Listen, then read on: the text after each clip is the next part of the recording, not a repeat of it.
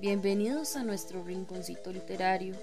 Hoy procederemos a narrar el poema Guanacaste de la autora Annie Brenes. Guanacaste, tierra hermosa de llanuras y sol pintada, tan tica como el yigüirro y nuestra guaria morada. Por tu propia voluntad, hoy compartimos el cielo, un corazón de marimba y el alegre sabanero. Muy alegre y cariñosa, tiene mi patria una hija a quien le gusta bailar al compás de la marimba. Hoy, 25 de julio, celebramos su cumpleaños con tortilla de maíz palmeadita en las manos.